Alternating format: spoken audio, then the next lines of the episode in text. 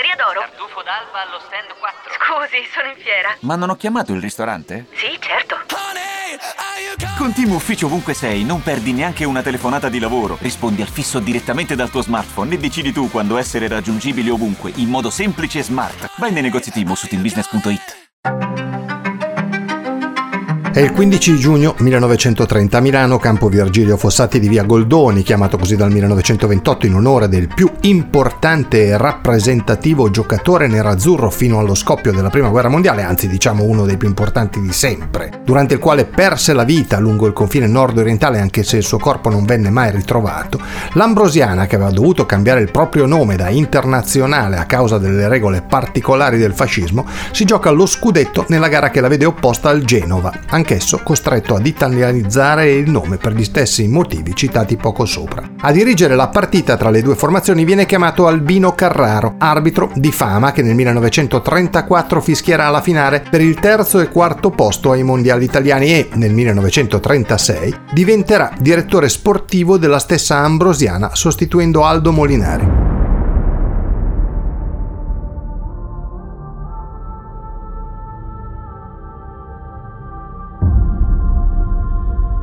Le tribune del Virgilio Fossati sono colme in ogni ordine di posti. Il calcio ormai non è più lo sport di inizio secolo, quello che raccoglieva una nicchia di seguaci in bombette e bastone ai bordi del campo, in piedi, a fumare sigari e dissertare amabilmente sulle problematiche del lavoro, della casa o della famiglia. Poco prima dell'inizio della gara una parte delle tribune, costruite in tubolare e legno, non resse al peso del numerosissimo pubblico cedendo di schianto. La gente spaventata sfondò le reti di recinzione in invadendo il terreno di gioco e a terra rimasero oltre 160 tra feriti e contusi, una trentina dei quali necessitò del ricovero ospedaliero. Erano da poco passate le 16, esattamente un'ora prima dell'inizio della sfida tra nerazzurri e genoani, che si disputò regolarmente.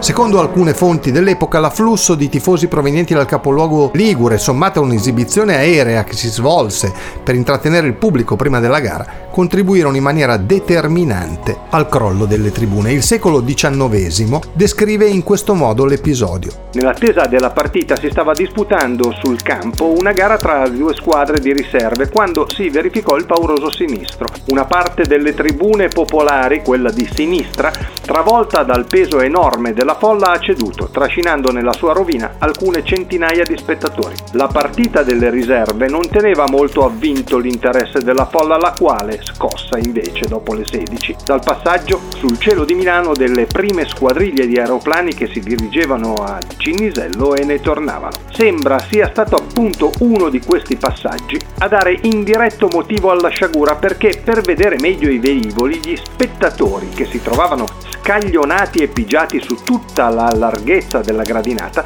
si sarebbero ad un certo punto spinti verso la parte più alta della tribuna, facendo impeto contro il parapetto e sotto il carico eccessivo della folla, un tratto della parte più alta della tribuna e precisamente una campata della gradinata di legno che stava tra il parapetto superiore, schiantato e il muricciolo di cemento, rovinava sui sostegni travolti e trascinava con sé altre due campate che le erano strettamente collegate. Parecchi spettatori caddero da un'altezza di 4 metri e la maggior parte dei feriti e contusi si ebbe nel fuggi-fuggi provocato dal timor panico che aveva invaso tutti. La partita, come dicevamo, venne disputata regolarmente e Arpad Weiss, il tecnico interista, per l'occasione schierò questa formazione: Degani Gianfardoni Allemandi, che poi venne espulso, Rivolta Viani Castellazzi, Visentin Terzo Serantoni Meazza, Blasevic e Conti. Finì 3 a 3, tripletta del Balilla Meazza in un clima surreale, con gli spettatori addossati al campo, con Levratto che, a pochi minuti dal termine, forse spaventato dalla presenza del pubblico così vicino, si rifiutò di calciare un rigore accordato al Genoa e che avrebbe potuto cambiare le sorti di quel torneo lasciandolo al piede di Banchero, ottimo rigorista per la verità, ma, forse distratto dagli spettatori, pur spiazzando Degani, mise il pallone fuori di poco. La vicenda comunque lasciò strascichi legali non indifferenti. L'Inter, che era coperta da una assicurazione per gli incidenti, risarcì alcuni tifosi. Quando altri seppero, citarono la società per danni, aumentando a dismisura le richieste economiche. Il presidente nerazzurro Oreste Simonotti scrisse alla federazione che l'Ambrosiana stava rischiando la bancarotta poiché l'assicurazione voleva rivalersi sulla società stessa e, non avendo ricevuto risposta, si dimise. Al suo posto subentrò, stagione 1931-32, Ferdinando Pozzani. La situazione venne sanata e l'Inter poté continuare a scrivere la storia del calcio.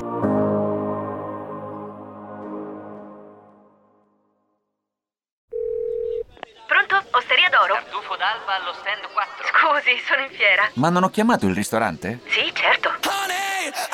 Con Team Ufficio ovunque sei, non perdi neanche una telefonata di lavoro. Rispondi al fisso direttamente dal tuo smartphone e decidi tu quando essere raggiungibile ovunque, in modo semplice e smart. Vai nei negozi Team su teambusiness.it.